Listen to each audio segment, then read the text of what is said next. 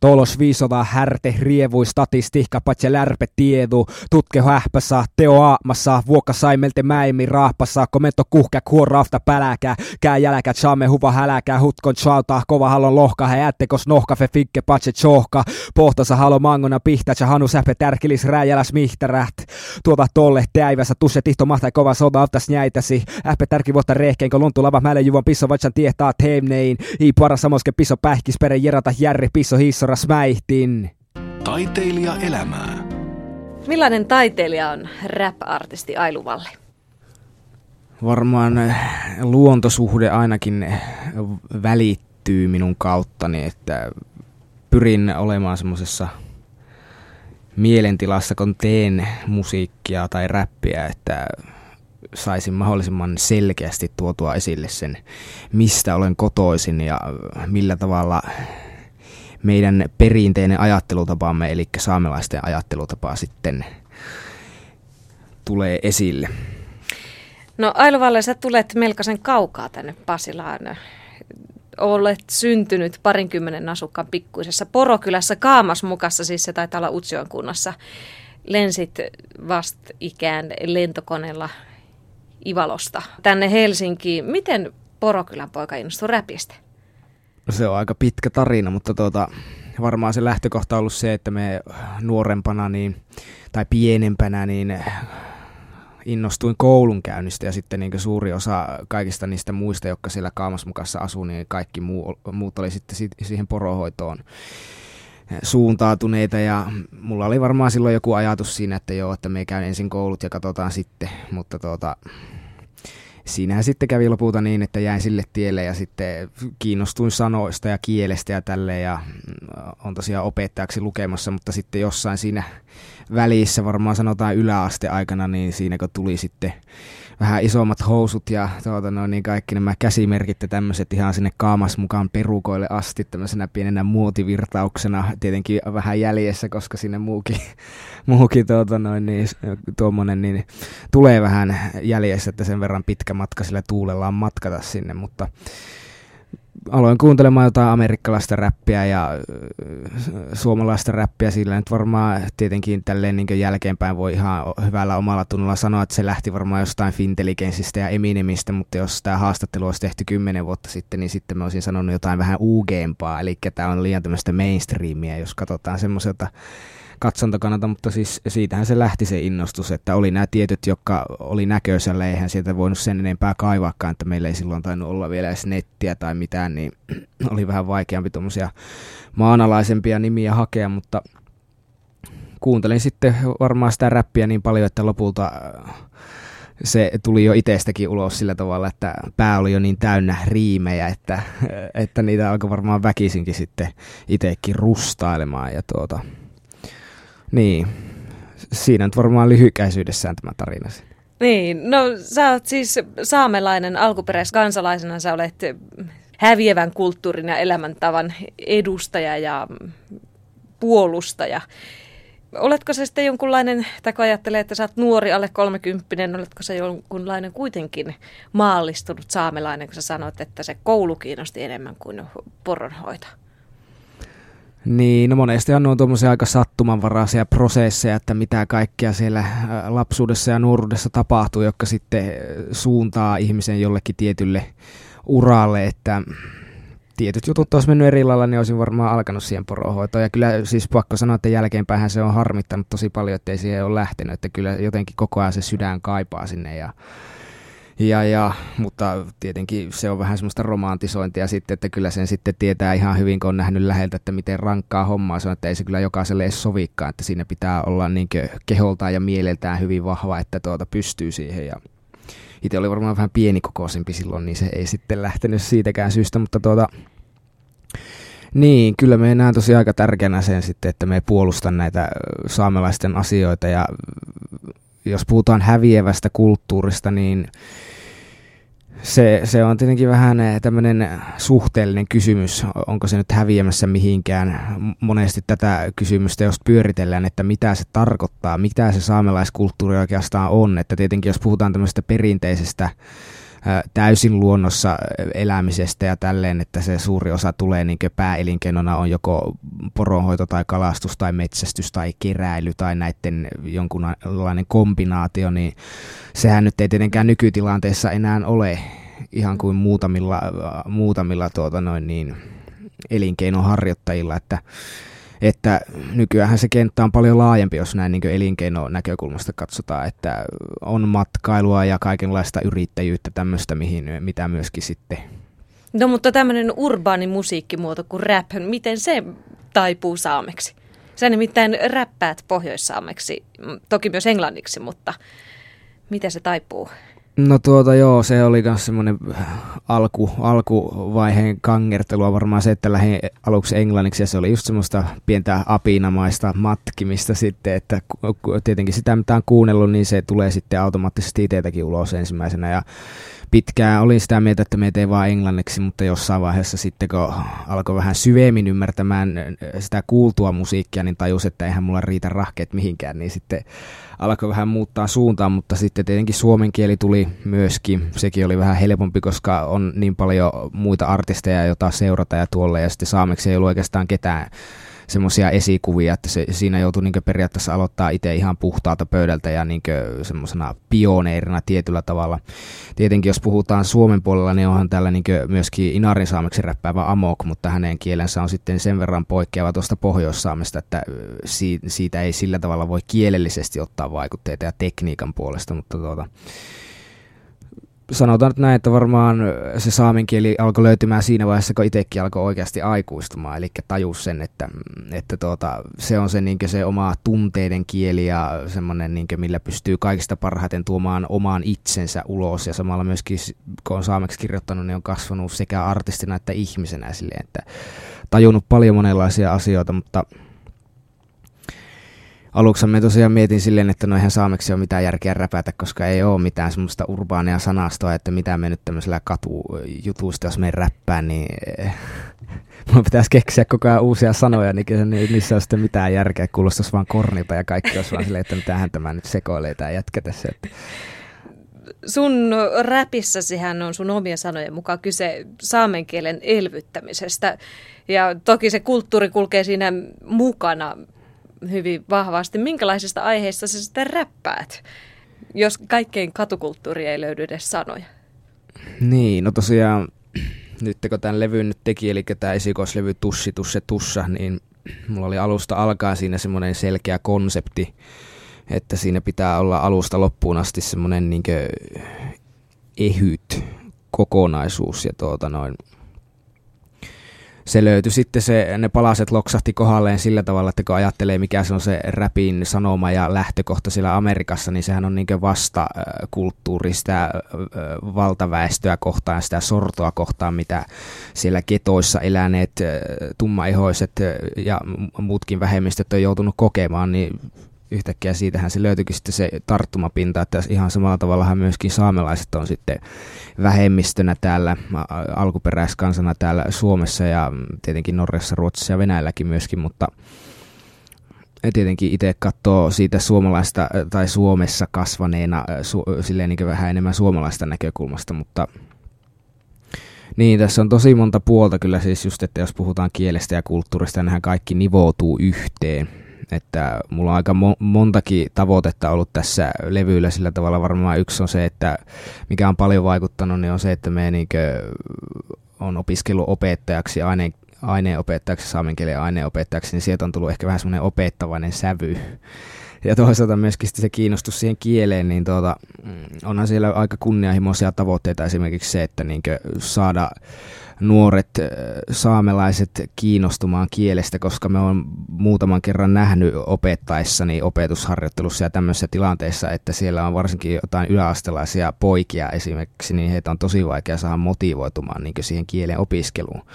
No että, rap varmaan toimii aika hyvin tässä motivaattorina. No pakko sanoa kyllä, että niin jälkeenpäin nyt on silleen, niin mulle on tullut niin semmoiset pikkupojat ja kaiken näköiset vesselit kyselemään, että no, että minkälaisia vinkkejä se voisi antaa tähän kirjoittamiseen ja tälle, niin se on niin itselle ollut ainakin semmoinen tosi, tosi tuota tärkeä juttu, että sillä on oikeasti ollut jotain vaikutusta. Mutta sitten, jos nyt puhutaan vielä niistä aiheista, niin tuota, siinä on niin semmoinen rakenne siinä levyllä, jos se nyt ihan pähkinänkorrassa lyhyesti selostaa, niin ää, siinä on niin tietyllä tavalla semmoinen pyrin luonnon näkökulmasta ja luonnon kansan näkökulmasta tuomaan esille nykyajan tällaisen valtakulttuurin epäkohtia, jotka on tuhoisia sille luonnolle ja luonnon kansan elämäntavalle, tai silleen, niin kuin, että mikä on tuhoisaa luontoyhteydelle, eli sillä tavalla, että niin kuin, pystytäänkö enää elämään luonnon kanssa sopusoinnussa, jos tiettyjä juttuja ei huomioida ja yritetään niin pikkuhiljaa alkaa tekemään asioille jotain. Eli siellä niin käsittelen niin globaalia markkinataloutta ja kuluttajan näkökulmasta, tieteen näkökulmasta ja rahan näkökulmasta, pankkijärjestelmän näkökulmasta ja tällaista velkaantumisnäkökulmasta ja tuossa niin periaatteessa se raskas ja synkkä se alku siinä, mutta sitten se jossakin vaiheessa kääntyy, siinä on semmoinen biisi kuin Velalliset, jossa sitten niin kesken sitä biisiä niin silleen niin selviääkin, että niin, että tietenkin me olemme kaikki niin olemassaolomme kokonaisuudessaan velkaa luonnolle ja se pitää ymmärtää oikein, että se on kunnia ja luontoa pitäisikin palvella eikä silleen niin paeta sitä, että pelätään sitä, että no me ollaan velkaa ja sitten siinä niin tulee semmoinen tietynlainen kierre. Mutta nämä, nämä nyt on tietenkin vaikea tälleen pintapuolisesti selittää, koska se menee aika, aika syvää filosofiseksi se meininki siinä, mutta tuota, tuossa on nyt se alkuvaihe siitä levystä tai puolet siitä, niin se on tuommoista ulkoisen käsittelyä ja sitten lähdetään tutkimaan ihmisen mieltä ja mitä ihmisen pitää oivaltaa oman mielensä mekanismeista, että pystyy tehdä jotain sille ulkoiselle myöskin. Ja sitten siinä loppuvaiheessa sitten tullaankin siihen luonnon kansan niin maailmankuvaan ja pyrin siinä vähän pohdiskelemaan, että mikä olisi niin tämmöinen luonnon kansan jumalkäsitys, joka on itse asiassa varmaan nykyään aika lailla piilossa tai kadonnutkin tälleen, mutta sitten loppuvaiheessa vielä semmoisia niin luonnon arvostamista ja saamelaisen elämäntavan arvostamista ja tämmöistä just sen luontoyhteyden etsimistä ja erilaisten aikakäsitysten tuota noin, tulkitsemista ja tämmöistä, eli mitä kaikkea siellä nyt on, lineaarinen aikakäsitys ja sitten tämmöinen syklinen aikakäsitys, jonka pohjalta varmaan luonnon kanssa sitten elää, eli tämmöisen vuotuiskierron mukaisesti. Ja pyritään siihen, että jätetään aina tilaa uudelle syntyä ja kasvaa, kasvaa ettei, ettei kuluteta kaikkea ja viedä sillä tavalla niin pohja siltä tulevalta. Eli tämmöisiä kaikkia. Kuulostaa siltä, että sä oot miettinyt tosissaan ja nimenomaan tuon saamelaiskulttuurin puolelta hyvin mm. syvällisiä asioita. Mm. Mä sain sen sun levyn, mutta vaikka siinä levyn miksi sitä sanotaan niin, se... Bookletti. Niin, siinä levin bookletissa, niin siinä oli sanat, mutta ne oli saameksi, että mä en ymmärtänyt sitä, niin mä jäin itse miettimään, että mitä ne kaikki sanat on. Miten tärkeää sulle on, että nimenomaan saamelaiset ymmärtää, mitä sä siinä levyssä räppäät, vai onko sulla tarkoitus, että myös suomenkieliset muu maailma ymmärtäisi saamelaista, saamen kieltä, kulttuuria. Mm. Sitä, mistä sä räppäät, mikä susta nousee syvältä. No joo, siinä oli tietenkin just vähän, että mikä oli mahdollista toteuttaa. Että alun perinhan mulla oli niin tarkoitus tehdä siitä myöskin suomenkielinen versio siitä levystä, mutta sehän sitten lopulta ajallisesti oli mahdotonta, että siinäkin meni jo sen verran pitkään siinä saamenkielisessä levyssä, että ei sitä voinut enää suomeksi tehdä, mutta tarkoitushan olisi niin julkaista ne niin sanasta sanaan käännökset. Tietenkin vähän hiottuna, koska me nyt on koittanut niitä katella ja en ole millään tavalla tyytyväinen siihen, miltä ne näyttää sanasta sanaan käännettynä, koska silloinhan sieltä katoaa kaikki riimit ja tämmöiset mutta siis, että ju, julkaisen niitä sitten netissä semmoisen tietyn blogin kautta ja sitten myöskin mun Facebook-artistiprofiilin kautta, että sieltä voi sitten katsoa suomeksi ja englanniksi käännöksiä, kunhan me niitä saan sinne laitettua, että mulla on niistä ne raakaversiot jo olemassa ollut jo vähän pitemmänkin aikaa, mutta just se, että sen verran on perfektionisti vikaa, että ei, ei pysty ihan suoritaan laittamaan sinne ja tälleen. Että, että, että toki siinä on näitä puolia, mutta kyllä mä nyt kuitenkin omalla tavalla näen sen, että miksi me sen saameksi tein, niin oli just se kielen elvytysnäkökulma, mutta myöskin se, että jollain tavalla näkisin, että ollaan myöskin saamelaisessa kulttuurissa ajautumassa siihen suuntaan, että ne rajat alkaa olla aika häilyviä eikä välttämättä enää tiedosteta varsinkaan nuoremmassa sukupolvessa, että mitkä ne on ne saamelaiskulttuurin juuret ja mikä on sitä saamelaista ja mikä on sitä niin ulkopuolelta tullutta. Että sehän nyt on ihan selvä asia, että jos ollaan monen kulttuurin keskellä kasvaneita, niin se on semmoista vuorovaikutusta, jossa silleen niin sekoittuu se kaikki, kaikki ne eri vivahteet, ja enkä me todellakaan väitä, että se olisi paha asia, mutta se, että on tiettyjä juttuja, mitä pitäisi ehdottomasti varoa, eli ne on just näitä globaalin markkinatalouden oireita, mitkä säteilee ihan tietenkin joka paikkaan, kuten myös tuonne pohjoiseen, ja sehän näkyy sitten kaikissa tämmöisissä kaivosteollisuusmeiningeissä ja tämmöisissä, mutta... Niin, se huolettaa sua erityisesti, mutta olet itsekin irtaantunut tavallaan sitä ihan perinteisestä saamelaiskulttuurista, että sä korostat sitä, että juuret täytyy tuntea. Mm, joo, no siis se on tietenkin just se, että kun se tietyllä tavalla se luontosuhde on kärsinyt aika paljon ja just se, että on Vuosisatojen aikana ollut kaiken näköistä tällaista käännytyspolitiikkaa ja se on tietenkin suurimmilta osin valtion ja kruunun osalta mm, toteutettua ja siihen nyt liittyy tietenkin kaikki verotus ja maankäyttöoikeuksien siirtäminen valtiolle ja mm, tietenkin hyvin olennaisena osana myös tämä uskonnollinen käännytys, eli että kristinusko on tullut, tullut ja syrjäyttänyt sen alkuperäisen luonnon uskon, jota, josta on todella vähän enää minkäänlaista tietoa.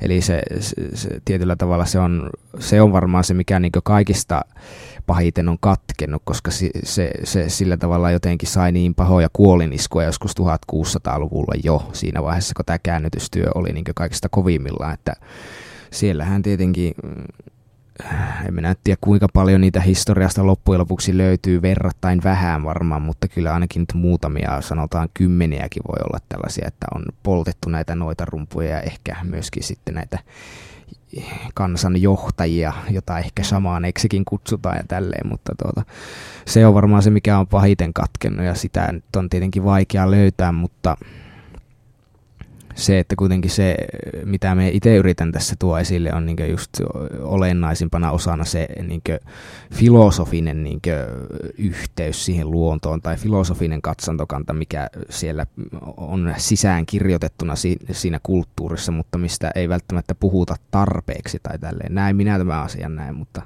Mm.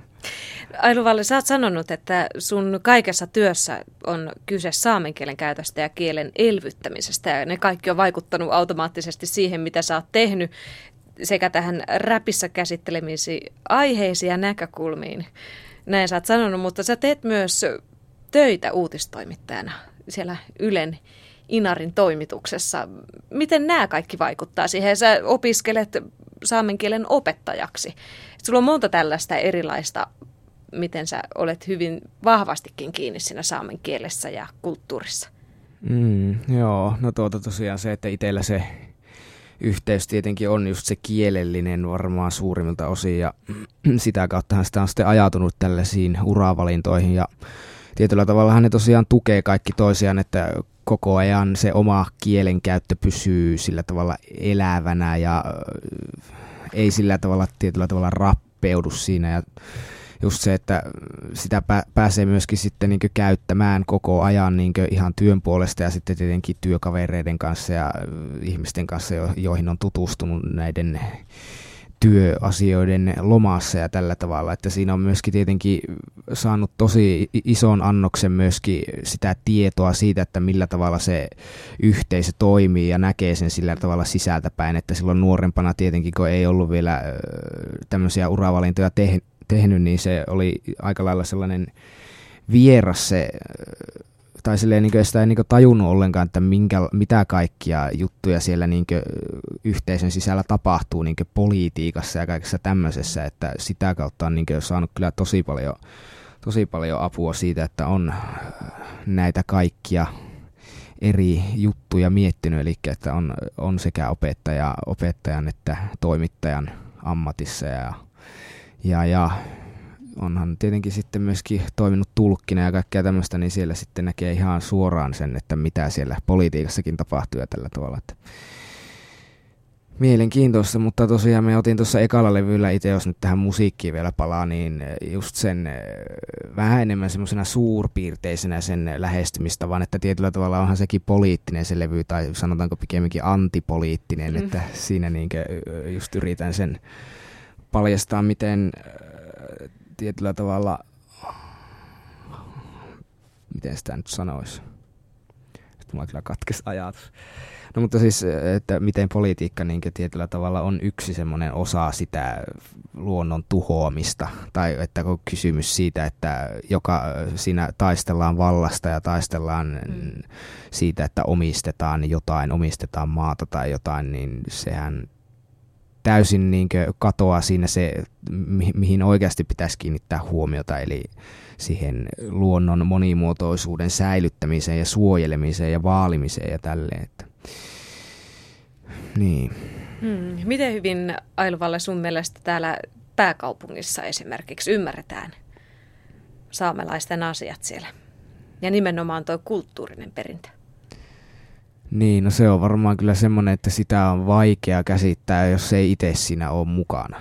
Että voisin jopa väittää, että me itsekään sitä ihan täysin voi ymmärtää, jos me en itse ole siellä tuota, noin niin, poronhoidossa mukana ja tälleen, että kyllähän se nyt sillä tavalla niin ymmärtää omalta osin, mutta sitten just se, että siellä on sitten se arkipäivä myöskin, joka vielä tuo sen omaan osansa siihen, mutta siis sitten taas jos miettii, että no miten, miten täällä etelässä ajatellaan asioista, niin no sanotaan, että viime vuosina on tullut aika paljon kaiken näköisiä semmoisia pieniä ää, juttuja, minkä kautta ehkä on saatu valaistua sitä saamelaiskulttuuria ja mi- millä tavalla saamelaiset elää, että on tullut TV-stä kaikkea, kaikkea pientä tällaista. Niin, ja no- muuta no, tuli Yleltä esimerkiksi. Joo, niin. se, se, se oli just mikä oli itselläkin mielessä, että siinä nyt ainakin näitä stereotypioita vähän romutettiin ja tällä tavalla leikittiin niillä, että nämä on just tämmöisiä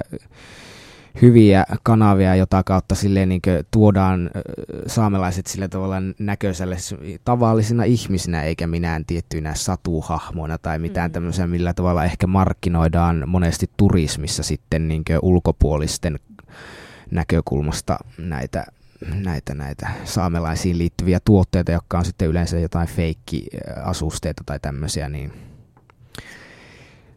varmaan just se, että niitä, mitä nyt tänne etelään, mitä täällä etelässä voi muuttaa, niin on just niiden stereotypioiden häivyttäminen ja tällä tavalla, että eihän sitä tietenkään ikinä pysty kovin syvällisesti selostamaan tai selvittämään ainoastaan kuin muuten kuin sillä tavalla, että ne ihmiset menee itse ja menee kokemaan sen, että mitä se on. Eli elää sitä niin, kulttuuria niin. todeksi. Taiteilija elämää.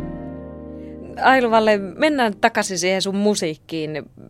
Miten se sun räpin tekeminen onnistuu? Minkälaisella porukalla sä teet? No nyt tuon ekaan levyn osalta tietenkin vakiintui semmoinen tietty porukka ja tuota, mulla on siinä niin suurimmilta osin tuottajana, eli biittien tekijänä, taustojen tekijänä tämmöinen nuori oululainen kyky Tatu Aarnivala, jonka kanssa me ollaan sitten tehty myös suomenkielistä räppiä ja hän myös räppää.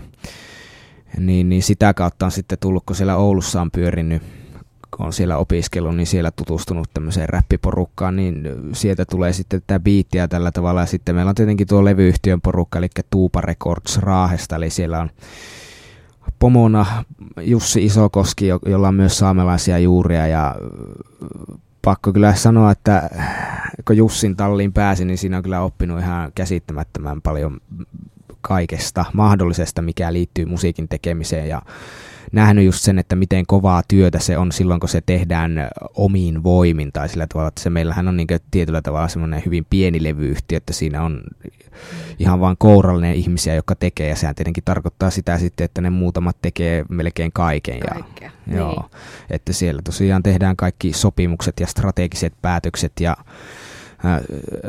samat henkilöt myöskin sitten käy miksaamassa tuota, noin niin, artisteja ympäri Suomen e-, erinäisillä keikoilla ja järjestää kaiken näköisiä tapahtumia ja tuota, hoitaa kaikkia äänitekniikkaa ja valotekniikkaa ja kuvaustekniikkaa ja tämmöistä, niin sitä kautta on tosiaan niin ollut hyvässä opissa, että nähnyt, että mitä kaikkea muutakin se on, onko se pelkästään se, että me nyt sinne räppään sinne mikkiin jotain, että siinä on tässä nyt niin itsekin joutunut paljon tekemään niin sen eteen, että saa itsensä näkyviin, että kyllä, kyllä se on nykyään tietenkin vähän tuo musiikki sitä, että kyllä se on aika paljon myöskin sitä bisnestä tai sinun pitää luoda sitä imagoa. Ja se on niin lähtökohtaisesti ollut semmoinen, mitä me on jotenkin vihaannut tosi paljon, tai silleen, että me halua edes välttämättä näkyviä, että mulla on vaan se, niin se asia, minkä me haluan tuoda, niin me haluan se, että se kuuluu ja tälleen. Ja, ja ollut vähän sille alussa oli vähän nihkeää, mutta kyllä tämä Olet joutunut aika... antaa periksi. Niin, kyllä tässä pitää pieniä myönnytyksiä tehdä, että mutta ihan hyvin se on kuitenkin lähtenyt liikkeelle ja voi tosiaan kiittää, että on niin hyvä porukka ta- takana, että tuota, ei näitä kuitenkaan yksin, yksin voi kaikkea tehdä silti. Että. Sä oot keikkailu vuodesta 2008 lähtien Suomessa ihan Utsjoelta Helsinkiin asti, mutta myös esimerkiksi Pohjois-Norjassa eri festareilla. Sä olet esiintynyt niin klubeilla kuin hyvinkin arvovaltaiselle väelle. Sä oot sanonut, että muun muassa presidentti Sauli Niinistölle olet esiintynyt. Miten sä valmistaudut näihin keikkoihin? Niin, no en tiedä, mulla tietenkin alkuaikoina oli aina se, että jännitti kyllä aikamoisesti ja oli vähän hankala, mutta monesti se sitten meni siihen, että sen jännityksen sai purettua semmoiseksi äh, lavaa energiaksi, mutta nykyään ne menee kyllä jo aika rutiinilla, että mitä sinne nyt voi tehdä, harjoitella niitä biisejä ja sitten on jotain tiettyjä pikkukikkoja, äänenkäyttöä ja tuommoiseen jotain karmolisyrttejä tai pakuurikääpää tai jotain tuommoista, jolla saa sen äänen kulkemaan ja tälleen, mutta tuota, emme nyt tiedä muuten, miten sitä valmistautuuko hengailee kavereiden kanssa tai tällä tavalla, että saa semmoisen tietynlaisen moodin päälle. Mutta tietenkin se, että jos on tuommoisia tosi erilaisia tilaisuuksia, niin kyllähän niihin joutuu vähän eri tavalla valmistautumaan, että just tuokin Sajoksen avajaistilaisuus, jossa Sauli Niinistökin oli. Se itse asiassa kyllä meni sillä tavalla, että me en tiedä, että lähtikö se Sauli just ennen vai sen minun ekaan biisin jälkeen vai mikä, mutta hän oli niin istunut siellä jonkun 10 vai 12 tuntia, niin näkyy striimatuista kuvista välillä, että siellä oli jo aika väsynyttä miestä, mutta ihan ymmärrettävää tietenkin pitkä tilaisuus, mutta tuota sitten toinen tuommoinen niin, niin oikeusministeri Anna-Maja Henrikssonille ja siinä nyt oli kaik, kaikkia muitakin arvovaltaisia henkilöitä samassa tilaisuudessa ja siellä oli saamelaiskäräjien edustajat ja kunnan edustajia ja kaikkea tämmöistä, eli siellä puhuttiin sitten tietenkin näistä maankäyttöoikeuksista ynnä muista, mutta silloin tuli sitten ihan niin kuin sai suoraa palautettakin sitten ihan oikeusministeriä ja tälleen. Niin Mitä va- palautetta sä sait? Millaista? No me siinä niin räppäsin tietenkin saameksi, mutta sitten e, valitsin sinne muutaman suomenkielisenkin semmoisen vähän terävämpi, terävämmällä kynällä kirjoitetun, niin, niin tuota, me vähän varoittelikin siinä, että tästä tulee nyt sitä vähän kovempaa settiä, niin, mutta se Anna-Maja vaikutti olevan ihan vaikuttunut, että sanoi, että pitääpä pistää korvan taakse. No niin. Miten muuten saamelaisräppäri otetaan vastaan? Sä oot täällä Helsingissäkin keikkailu. Oot sä saameksi nimenomaan räpännyt täällä? Joo, nyt on tosiaan saameksi ainoastaan räpännyt täällä mm. Helsingissä. Että... No, miten se on otettu vastaan? No kyllä, porukka on tykännyt, että ehkä siinä on se tietty eksotiikka kuitenkin, mikä siinä niin kiehtoo, että just se, että kaikki tietenkin ensimmäisenä tulee aina sanomaan, että no siistin kuulosta, vaikka ei ymmärräkään sanoista mitään, että, ja sitten joku väittää jopa ymmärtävän sekin jotakin, vaikka se on vaan se, miltä se kuulostaa. Mutta siis Sanan on, sieltä tosi täältä. Niin, niin kyllä, niin. että onhan ne, tietenkin Suomi ja Saamehan on sukulaiskieliä, ne läht, on lähtöisin samasta kantakielestä, nykyisten kieliteorioiden mukaan, mutta tuota, ja miksipäs ei, kyllä niitä aika vaikea horjuttaa niitä teorioita, että kyllähän ne on tietenkin läheisiä sukulaiskieliä, mutta, mutta just se, että ei, ei, ei siitä varmaan paljon kyllä ymmärrä, jos, jos tuota noin niin. No sen voi sanoa, ei siitä paljon ymmärrä, mutta milloin sä sitten vallotat koko maailman? Onnistuuko se saamen kielellä? No tietenkin, jos miettii, että mitä se maailman vallottaminen vaatii. Niin Rap-maailma. niin, niin, mutta siis rap-maailmaakin, niin just se, että kyllä siellä pitää olla armottoman suuri koneisto takana, eli todella iso levyyhtiö ja sitten tämmöinen markkinointistrategia ja myyvä imago ja tällä tavalla. Että se... Onko sulla tavoitteena se, että sä vielä joskus pääset räpilläs jonnekin pidemmälle? No ainahan semmoinen toivomus on, mutta silti pitää olla aina myöskin realisti, että ei tuo ainakin nykyinen oma sanoma on niin, niin se vastaan kaikkea sitä, mikä nykyään myy, ja se on nimenomaan sitä vastaan, mikä myy. Niin, niin tietenkin aika vaikea semmoisella kovin isoksi tähdeksi nousta, mutta tietenkin se, että sehän on täysin sitä yleisestä konsensuksesta kiinni, että jossain vaiheessa, jos nyt kuvitellaan, että tapahtuisi tällainen niin kuin, täydellinen muutos asenteessa ja yhtäkkiä todella iso yleisö jotenkin ottaisi sen idean vastaan, että tajutaan, että miten paljon siihen luonnon suojelemiseen tarvitaan resursseja ja voimavaroja ja nimenomaan asennemuutosta. Niin semmoisessa tilanteessahan se varmaan sitten tulisi olemaan semmoinen, joka niin kolahtaisi, mutta Mm. Se, se on tosiaan sitten ihan niin kaikista muusta riippuvasta kuin minusta itsestä, että se, se ei ole kyllä minun ansiota sitten, että tämmöiset jutut tapahtuu, että voi sitten ainakin joskus ehkä väittää, että no minäkin yritin sen oman korteni kekoon laittaa ja pienen palasen sinne jonnekin sain siihen palapeliin laitettua, mutta vaikeapa niistä nyt on itselle mitään kunniaa ikinä ottaa. Mm. Sitten se kysymys, mikä kysytään aina meidän taiteilijaelämäsarjan vierailta. Millaista taiteilijaelämää elää rap-artisti Ailuvalle? No melko mielenkiintoista ainakin tällä hetkellä, että on kyllä aika hurja pyöritys ja tosiaan nyt kun tämä levyn tiimoilta tämä keikkailu on lähtenyt kunnolla käyntiin, niin tämä vuosi on ollut aikamoista opettelemista tähän rumbaan, että tuota, tällä hetkellä juuri kaipaisin vähän enemmän taiteellista vapautta, että saisi vähän levähtää ja miettiä ja taas keskittyä siihen kirjoittamiseen, että nyt se on ollut tämmöistä hirveätä pyöritystä koko ajan, mutta tuota, nyt on ehkä tulossa jonkinnäköistä taustatukea sille, että voisi alkaa tekemään toista levyä, eli nyt se varmaan se toive sitten toteutuu, että pääsee vähän keskittymään siihen kirjoittamiseen, mutta mitähän se taiteilijaelämä nyt on? Mielenkiintoisten ihmisten kanssa, kanssa käymistä. Eli kyllä tätä, kautta on kyllä tosiaan tullut nähtyä todella, todella valloittavia persoonia ja paljon, paljon saanut, saanut siitä itselle myöskin. Että ja tietenkin sitten jos ajattelee tämmöisestä ympäristöllisestä näkökulmasta, niin on tietenkin kaksi tämmöistä päävaikutinta, missä niin itse elää ja mitkä inspiroi minua, niin on tietenkin tämmöinen luonnossa eläminen, luonnossa samoileminen, tuntureilla vaeltaminen, eli sieltähän se tulee niin suoraan se luonto, luonto sinuun ja sitä kautta niin saa just sen, niin sen saamelaisnäkökulman siihen musiikkiin ja se on niin tietenkin se mulle itselle kaikista tärkein inspiraation lähde. Ja sitten tietenkin toinen on sitten se kaupunkielämä ja sitä kun itsekin on kuitenkin tullut viettänyt, vietettyä sillä tavalla niin Oulussa ja tällä tavalla vähän pitempäänkin, niin sieltä tulee sitten tietyllä tavalla se realismi siihen, inhorealismikin ehkä siihen meininkin, mutta siis just se, että siitä nyt varmaan sitten inspiroituu siihen, kun näkee sen, että no ei, ei tämä elämä nyt tämmöistä voi olla. Tai se on niin minun näkökulmasta, kun mä oon tunturin kupeella varttunut, niin se tietenkin automaattisesti tekee minusta sellaisen ihmisen, joka vaatii semmoisen tietyn niin kuin, rauhan ja sen, että se tuuli saa vapaasti puhaltaa kasvoille, eikä sille, että me on siellä jonkun laatikon sisällä ja näkyy vaan betonia ja asfalttia. Taiteilija elämää.